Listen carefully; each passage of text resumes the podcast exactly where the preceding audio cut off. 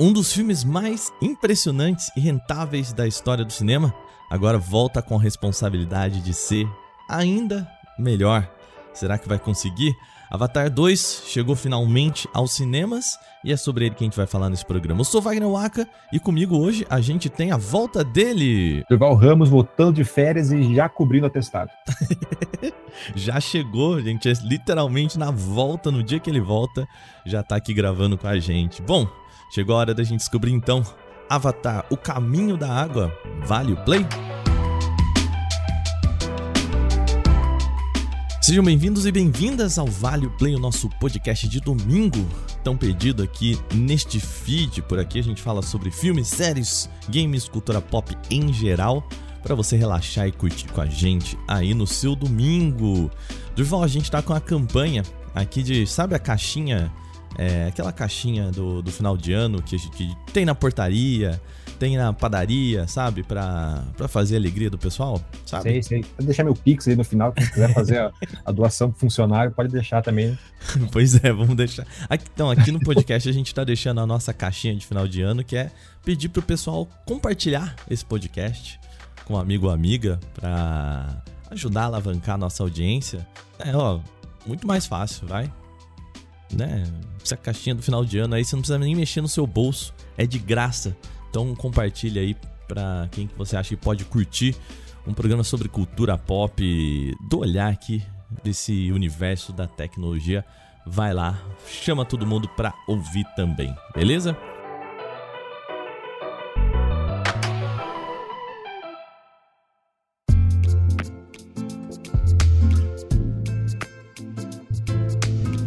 Bom, Durval, vamos lá.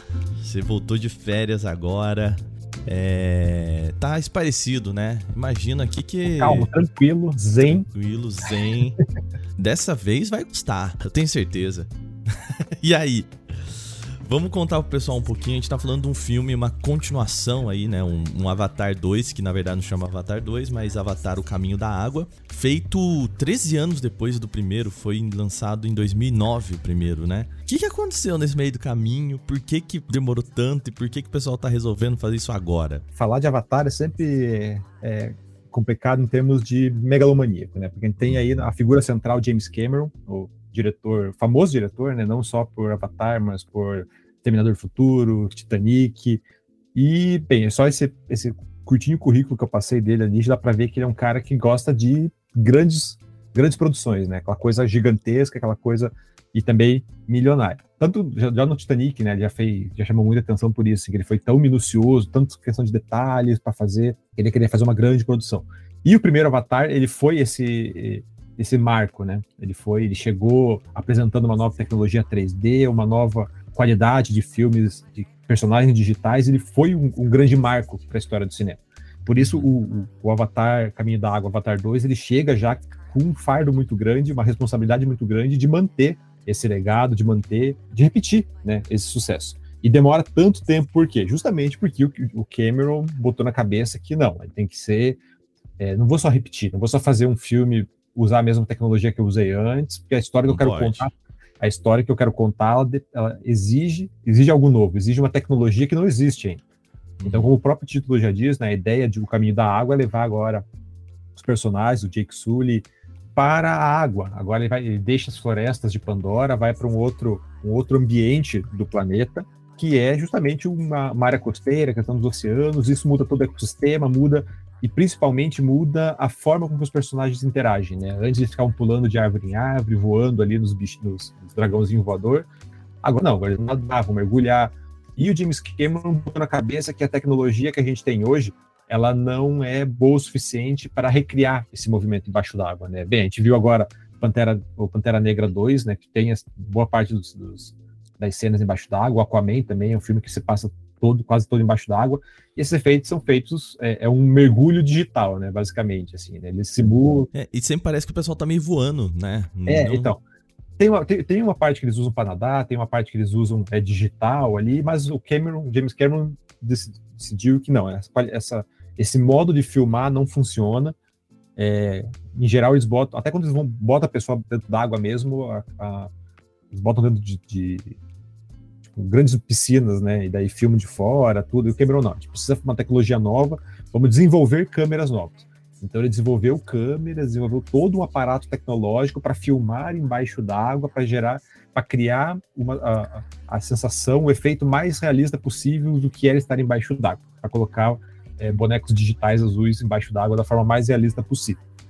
E daí para isso levou aí quase mais de uma década, né? Ele criou toda essa tecnologia para fazer esses personagens parecerem tão mais realistas debaixo d'água e funcionou. Então, cara, funciona. Realmente, o filme é muito, muito bonito. É uma beleza que a gente já esperava, na verdade, né? E eu acho que aí que tá o principal ponto de Avatar 2 em comparação com o primeiro. O primeiro filme ele é realmente uma quebra de paradigma, assim, né? Você, até então, com o primeiro filme, ele desenvolveu toda uma tecnologia para filmar em 3D. E daí a gente não esperava tanto, a gente não conhecia esse tipo de tecnologia. A gente tinha um 3D ainda muito rudimentar na época, né? E quando chega o Avatar 2, ele chega... Desculpa, quando chega o primeiro Avatar, ele chega já mudando tudo. Então, o 3D que ele cria na época é impactante. Tanto que, eu não sei se você chegou a viver isso, né? Experimentar isso, mas eram filas de cinema de pessoas querendo ver o 3D pela primeira vez e tal. Era um fenômeno, né? Ele é realmente um fenômeno. Eu lembro que até na época lá, um pessoal eu tava na fila pra entrar, alguém chegou me oferecendo ali sem conto por ingresso. Não, isso não rolou comigo, mas eu lembro muito desse frenesi do 3D, e eu assisti também ao primeiro no cinema, meio que por conta disso, né? Eu lembro que o tchan dele era essa imersão, né? Esse 3D tão bem feito assim, né? Isso, então, e é um negócio que gera curiosidade, né? Mesmo a gente acompanha o mercado, a gente acompanha os lançamentos, a gente acho que independente de ser o 3D ou não, a gente iria ver esse filme. Mas tem um mar de gente ali que não foi ver justamente por causa desse buzz criado. Então, o primeiro Avatar tem essa vantagem que o segundo não consegue repetir. Embora a gente tenha ali, realmente, você sente a diferença, você percebe que tem ali um negócio diferente quando tá filmando embaixo d'água, das cenas embaixo d'água, mas a gente sabe que tem, eu sabia que tinha ali, eu via, tá realmente diferente, tá melhor, porque eu sabia de todo esse histórico ali, né? Eu sabia que não, esse é o foco desse filme, que o James Cameron pegou, criou essa tecnologia, criou essa câmera para filmar essa cena em específico. Então, eu fui procurando, então eu sabia, entendeu? Então, eu percebi a diferença. Mas eu tenho minhas dúvidas se uma pessoa que não está acompanhando, que não tá dando, não acompanha todos esses bastidores ali, vai perceber uma diferença crucial, que, agora sim, nunca vi algo assim, fez toda a diferença. Não tem, sabe? Deixa o filme mais bonito, o filme realmente é muito bonito, mas não causa o mesmo impacto, não tem o mesmo efeito que o 3D teve lá atrás. E é difícil, né, cara, replicar esse efeito. E ele é um filme muito longo também, né? Um filme de mais de 3 horas. Cara, e pra mim, isso somado a esse efeito 3D, ele acaba virando o grande calcanhar de Aquiles do Avatar 2, assim. Que são 3h20, mais ou menos, tem 3 horas e... Cara, é muito longo e sem necessidade. Pra mim, o grande ponto, cara, ele não tem necessidade de ser tão longo, assim. O primeiro filme, eu já vou, né? Acho que é meio impossível falar de Avatar 2 sem ficar traçando esses paralelos com o primeiro filme. O primeiro filme, eu não lembro também a duração dele, mas acho que até isso é um pouco irrelevante para ele, no caso, porque no caso, o grande ponto é que o primeiro filme, ele tem uma história muito simples, né? É Pocahontas, né? A história do Avatar é a história da Pocahontas. Mas ao mesmo tempo que, a gente não percebe essa fragilidade do roteiro, né? Esse roteiro tão simples, tão básico, porque é uma imagem que a gente já conhece, essa estrutura de roteiro, né? A gente já conhece, a gente já tá familiarizado, então, não é ruim, mas a gente tá tão encantado com o 3D, com o efeito visual, com o visual de Pandora, que a gente, é um filme simples, eu já vi essa história, mas ainda assim, que experiência legal. Com Avatar 2, isso acaba sendo, sem esse efeito esse impacto visual, esse impacto tecnológico, esse impacto da novidade, você acaba percebendo bem mais que, essa história ela é simplona. É uma história simples, não é ruim, não é uma história ruim. O problema é que, não é uma história para 3 horas, não tem 3 horas de história ali, sabe? Então, em resumo, assim, o roteiro é basicamente O Jake, o protagonista, o personagem do Sam Worthington, né? Ele vive ali entre os Na'vi, ele se integrou aos Na'vi, criou família. O filme se passa 25 anos depois do primeiro filme. Então ele já tem ali sua família, são 3 filhos, mais uma filha adotada que ele tem ali, que vale pontuar porque é a adoção dela, enfim. Mas se passa 25 anos e nesse meio tempo o vilão... Não é spoiler, né? Isso tá no trailer. O vilão do filme anterior, lá, o Quark, o personagem do Stephen Lang, ele acaba voltando à vida. Ele morre no final do primeiro filme, mas aqui eles dão um jeito de trazer ele de volta, trazem a consciência dele dentro de um avatar. Então ele agora... É meio preguiçoso, né? Sim. Então, né? Tipo, parece roteiro de sequência vagabunda, sabe? Mas enfim, a gente compra, entende a ideia ali. Daí, o cara voltou e agora é igualmente perigoso quanto antes, só que agora é muito mais mortal porque ele é um avatar. Ele e o esquadrão dele. E daí ele vai atrás de vingança do Jake. E daí o Jake tá na floresta, e daí tipo, putz, se a gente ficar aqui, ele vai matar todo mundo. Vamos fugir pro meio do nada. Daí ele vai pra água, vai pra um vilarejo da água, e acaba levando a guerra até esse novo povoado. Cara, essa é a história geral, assim. Cara, é uma história que em 1h40 você contaria sem o menor problema. E daí o que acontece? Cara, o filme tem 3h20. Por quê? Porque o James Cameron, no meio do filme... Cara, sem brincadeira, no meio do filme... Até um pouco, meio filme ali, 1h20, pouquinho antes até do meio do filme, e decide parar a história. A história para, congela, para ele ficar mostrando como é o meio ambiente, como é essa nova região. Explora, é uma grande aula de biologia. Cara, ele para o filme por 1h, tipo, ele para o filme por 1h para fazer um grande Globo Repórter. O Globo Repórter mais caro de todos os tempos, assim, mostrar como funciona cada espécie, a relação de cada espécie com aquele povo, como aquele povo vive na água, se comunica na água, sabe? Tipo, é legal, é visualmente legal? É. Tem função pra história? Tem. Sabe? Tipo, tem algumas... Cada coisinha ali tem um payoff que vai funcionar pro roteiro, mas você não precisava detalhar cada coisinha por tanto tempo. Até porque, e daí entra um outro ponto, que é meio incômodo com o James Cameron, que ele parece ele tá embebido no próprio ego, assim, sabe? Ele tá tão... Cara, eu criei um negócio muito genial. Eu criei um negócio que é revolucionário, que as pessoas não vão entender, eu tenho que explicar tintim por tintim.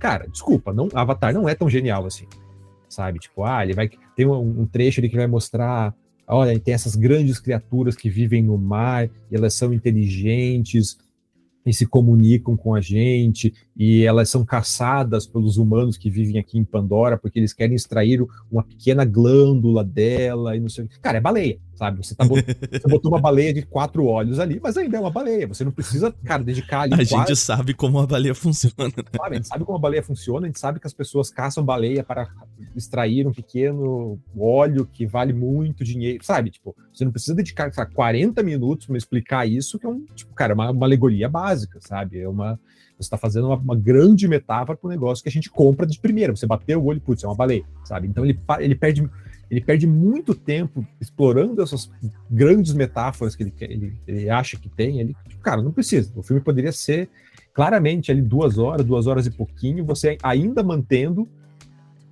tudo que você quer mostrar, sabe? Tipo, como funciona a comunicação embaixo d'água, a relação com as espécies, beleza, tudo isso pode manter, mas, cara, ele se perde um pouco na própria empolgação, sabe? E daí o que vira? O filme, ele acaba se empolgando muito com esses pontos e acaba deixando de lado alguns personagens, alguns elementos do próprio roteiro, assim. Tem personagens que estão soltos. Pra mim, o personagem que é detestável, assim, eu odiei esse personagem, que é o Spider, que ele é o Mogli, né? Voltando aí que o James Cameron, reaproveitando ideias que a gente já viu e colocando dentro do filme, ele é um menino humano que ele cresceu mergulhado nessa cultura dos Na'vi. Então ele vive, ele nega que é humano, ele fica se pintando de azul, fica andando na floresta. Cara, é o Mogli, ele é literalmente o Mogli, o Tarzan ali, né? O selvagem branco. Né, mito do Nero ali, né, bem formação isso, de Roma ali, claramente, né? Ele tá ali, só que ele tá solto, sabe? Tipo, o personagem ele fica rodando em círculos, tipo, ele não tem propósito pra história, sabe? Tipo, ele vai, tipo, não vou dar spoiler no que ele acaba fazendo, mas tipo, ele tá meio sem propósito, sabe? Ele fala uma coisa, de repente ele faz outra que não tem conexão nenhuma e acaba sobrando, ele tá sobrando muito na história. E daí, então, tipo, putz, em vez de você perder 40 minutos explicando ali o funcionamento de uma baleia, cara, desenvolve esse personagem, sabe? Ele parece ser muito mais importante pro gancho, né? Ele é muito mais um gancho para as sequências, porque fica claro, o filme deixa muitas pontas ali para a história que vai continuar, porque o James Cameron falou que a ideia é fazer, não é nem uma trilogia, né? Ele quer fazer, acho que são 5 filmes. Então, você já vê ali nele plantada essa semente do que vai virar lá na frente. Só que desenvolve, cara. Ou, né, se você apresentou ele, desenvolve ele melhor. Né, tá sobrando. Então, tipo, putz, em vez de você perder tempo com coisa que é óbvia, e só porque é bonito você vai esticar, ali é um ponto quase insuportável, desenvolve personagem, desenvolve roteiro. Tá? Quando a gente falou, putz, o roteiro é muito simples, é uma história básica, do tipo, putz, o vilão voltou e agora ele quer vingança. Cara, vamos aprofundar, vamos dar uma complexidade maior. Ah, tipo, tempo tem, cara, 3h20. Então, então para mim, esse é o grande ponto, esse é o meu grande ponto com o Avatar. E daí o que acontece? Justamente porque a tecnologia não é... A gente não tem mais aquela bomba de fumaça, né, que tinha no primeiro filme. O efeito 3D, o visual do primeiro filme, ele é tão impactante que a gente acaba relevando o quanto a história é simples. Então você compra, tipo, não, beleza, é Pocahontas azul. Mas, tipo, olha que filme bonito, tá? Aqui não, aqui, tipo, o filme é bonito, mas já vi isso antes.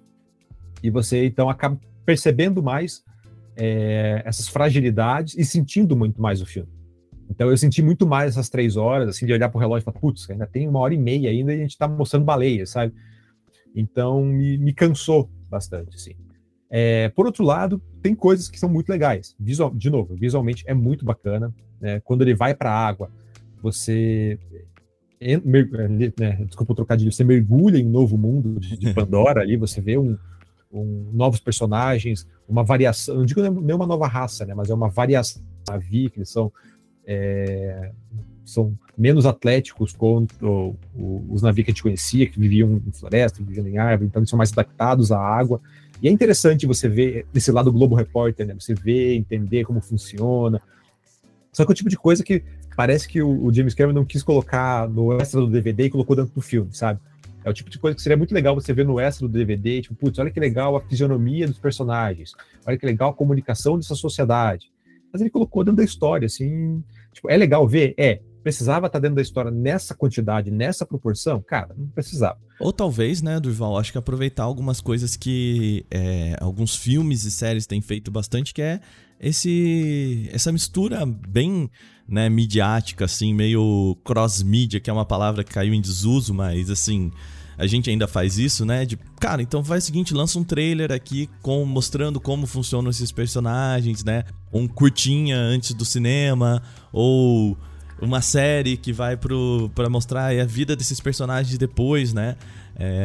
Porque, de fato, 3 horas de filme é muito difícil a gente conseguir arrumar um filme que tem 3 horas que você não olha e fala assim, putz, dava pra ter cortado, né? Não, e aí que tá, tipo, quando a gente pensa em filmes de 3 horas, a gente pensa o Senhor dos Anéis, o próprio Titanic, que são filmes que a história exige tanto tempo assim.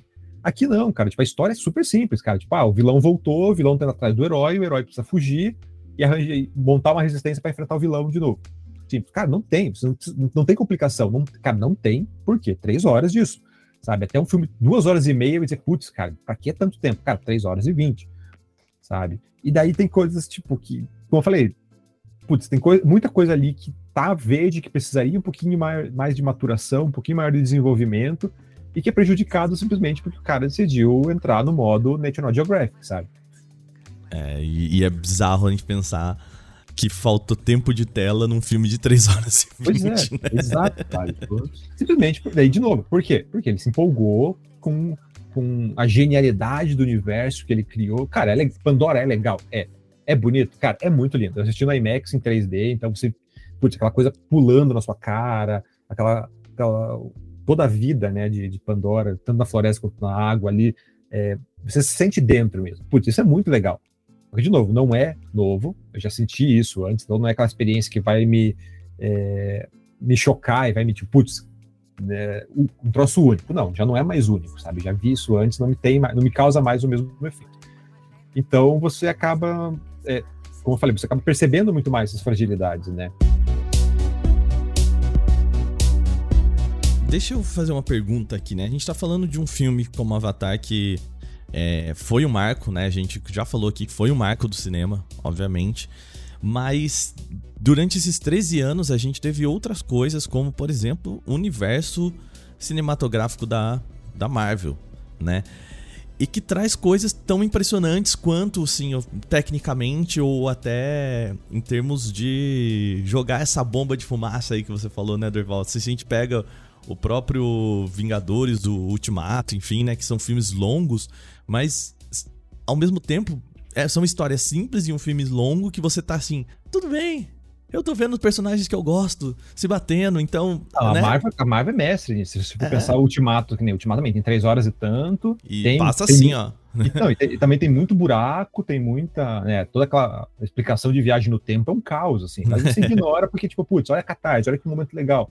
Então, tipo, vou relevar isso aqui porque esse outro lado, ele me conquista, me ganha. E o Avatar 2, eles faltam um pouquinho isso, assim, sabe? Não teve nenhum momento que, putz, isso aqui valeu a pena pra eu ignorar esse restinho aqui. Não, sabe? Então... Então tem espaço pra um Avatar 2 nesse momento em que a gente tá falando de cinema de... né, o filme evento, né? Eu acho que essa palavra a gente ouviu muito esse ano, né? O filme evento. Porque Avatar 1 foi um filme evento, óbvio, né? Mas a gente tá... A Marvel coloca, ou a Disney coloca, ou as grandes produtoras colocam um filme evento por mês se a gente quiser aqui, né? Tanto nos seus catálogos e tal, assim. Tem espaço pra essa maluquice do James Cameron no mundo em que a gente tem um MCU e esses grandes filmes eventos? É uma boa pergunta. Eu acho que eu vou... Né, não sei se eu tenho uma resposta engatilhada pra ela, assim. Mas porque, se for pensar o Avatar... Eu acho que o Avatar é muito mais um filme-evento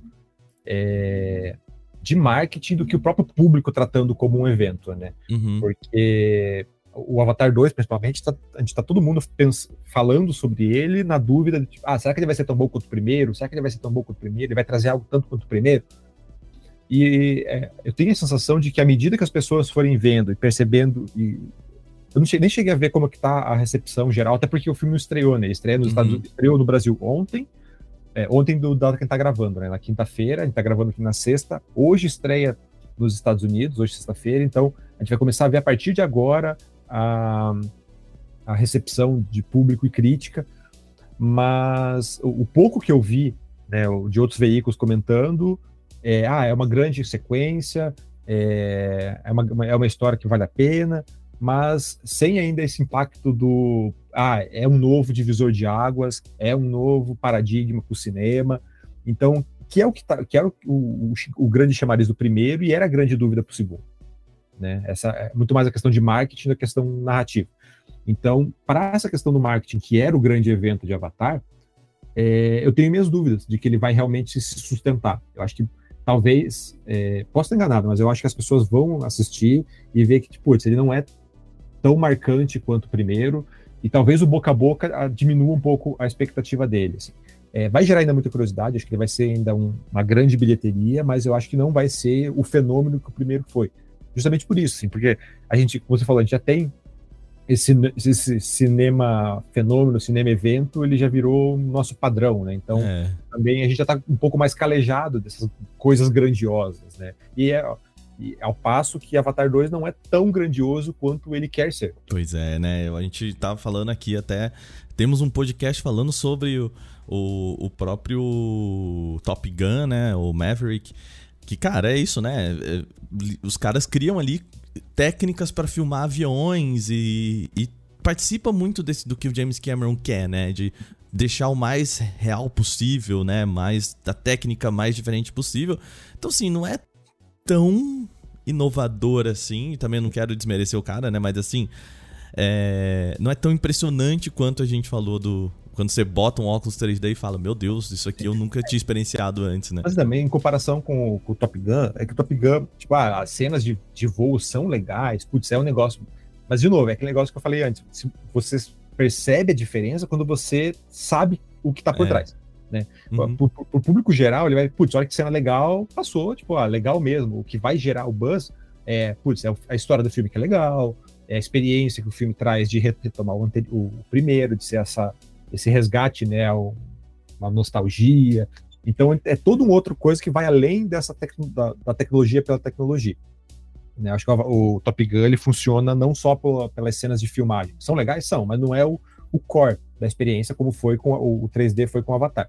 E o mesmo acontece aqui no Avatar 2. Só que o Avatar 2 ele não tem nem a tecnologia atraindo o pessoal e sendo o grande chamariz, e nem a história, nem tipo, sabe?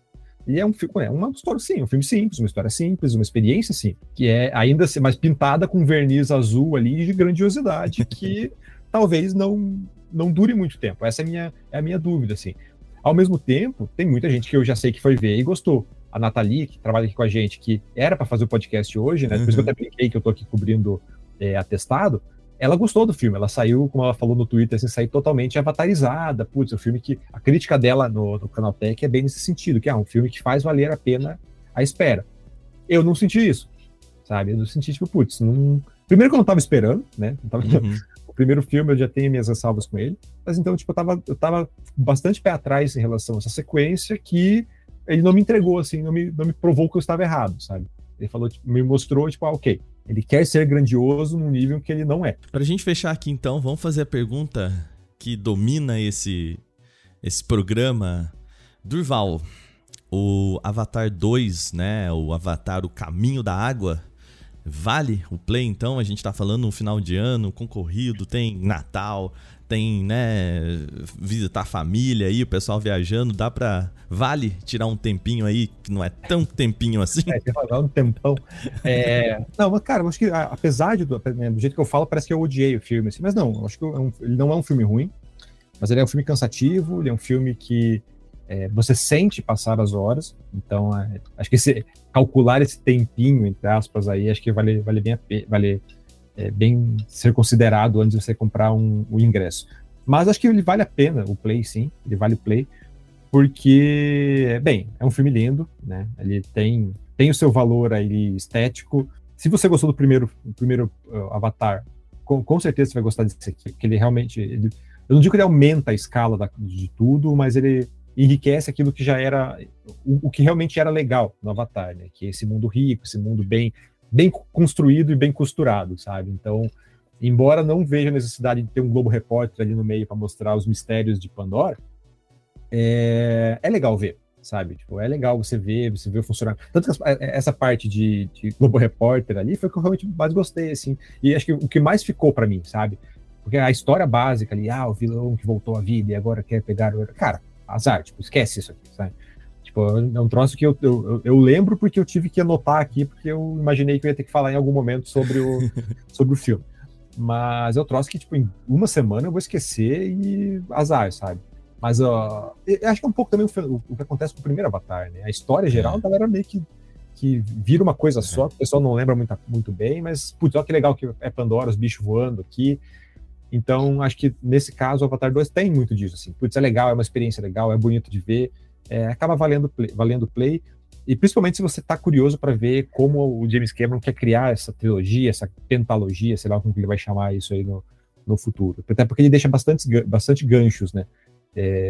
Tem personagens que não funcionam ali, tipo o caso do Spider, que ele é um gancho pro futuro, mas tem outros que funcionam muito bem, assim. Para mim, minha personagem favorita ali, que é a Kiri, é a personagem da Sigourney Weaver, né? Ela volta, ela estava no filme anterior, ela volta aqui, tem uma explicação do porquê ela volta agora como Avatar, e que, não digo nem que é um furo, né? Porque eles, propositalmente eles não respondem, assim, eles plantam uma dúvida que eles não respondem, que é claramente um gancho para a sequência, assim.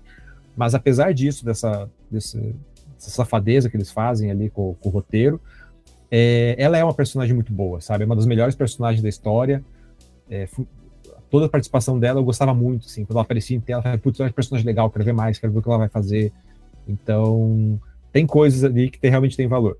O problema é que o filme não vá... A minha dica é não vá esperando a mesma revolução de uma década atrás, assim, sabe? Module sua expectativa. Corta a cabeça, né?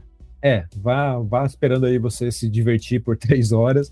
Talvez nesse final de ano seja necessário, né? Vai ser, para muita gente vai ser um final de ano aí mais indigesto, e encontro com família, sempre aquela coisa mais complicada. Então, putz, 3 horas aí vale para você espairecer a cabeça, se divertir com um filme bonito. Maravilha. Eu acho que esse é o clima do final do ano, né? Dá aquela relaxada. Espairecida, né? Pois é. Muito bem, então, terminado o nosso assunto principal de hoje, vamos para o nosso quadro o Vale Ficar de Olho.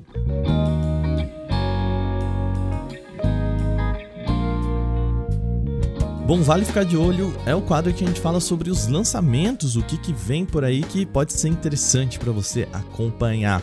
Eu quero já deixar aqui que a gente tem a temporada chegando, a temporada de Natal, né? E, bom, a gente sabe que vão ter muitas produções aí, Netflix, Amazon Prime, todo mundo tem o seu filminho de Natal aí para essa temporada, né? Nós vamos fazer o episódio da semana que vem, um especial de Natal, porque o episódio da semana que vem, ele será lançado no dia do Natal, dia 25 de dezembro, então nada melhor do que a gente pegar aí essa nova temporada. Bom, temos algumas coisas dos catálogos de streaming aí, começando pela sequência do Entre Facas e Segredos, né, o Knives Out. Ele chama Glass Onion. Eu não entendi a bagunça que essa galera fez com esse nome, cara. Cara, tá de parabéns aí pra quem escolheu esse nome em português, que cara... É porque assim, a Netflix começou usando, né, Glass Onion, é o nome oficial do filme, e aí tem um subtítulo que é Um Mistério, e aí começou com O Mistério Entre Facas e Segredos, e aí depois eles estão usando agora oficialmente O Mistério Knives Out, e nenhum nome funciona, né? Não. Assim, o primeiro filme, né, eles tiveram que fazer uma grande adaptação pro Knives Out, né? E não era um filme da Netflix, né? Ele é um filme comercial mesmo, e daí a Netflix decidiu abraçar o segundo e decidiu, vamos manter aí o Knives Out como marca, né? Essa ideia de transformar o título Star Wars, Star Trek, né? O Game of Thrones é muito isso, né? Isso. Então daí, vamos manter o Knives Out. Como a gente vai encaixar Knives Out nisso aqui? Cara, se vira. Então, meus parabéns aí ao departamento que teve que rebolar para encaixar o Knives Out nesse título. E ele lança dia 23 de dezembro, aí pro finalzinho né, o final de semana do Natal aí.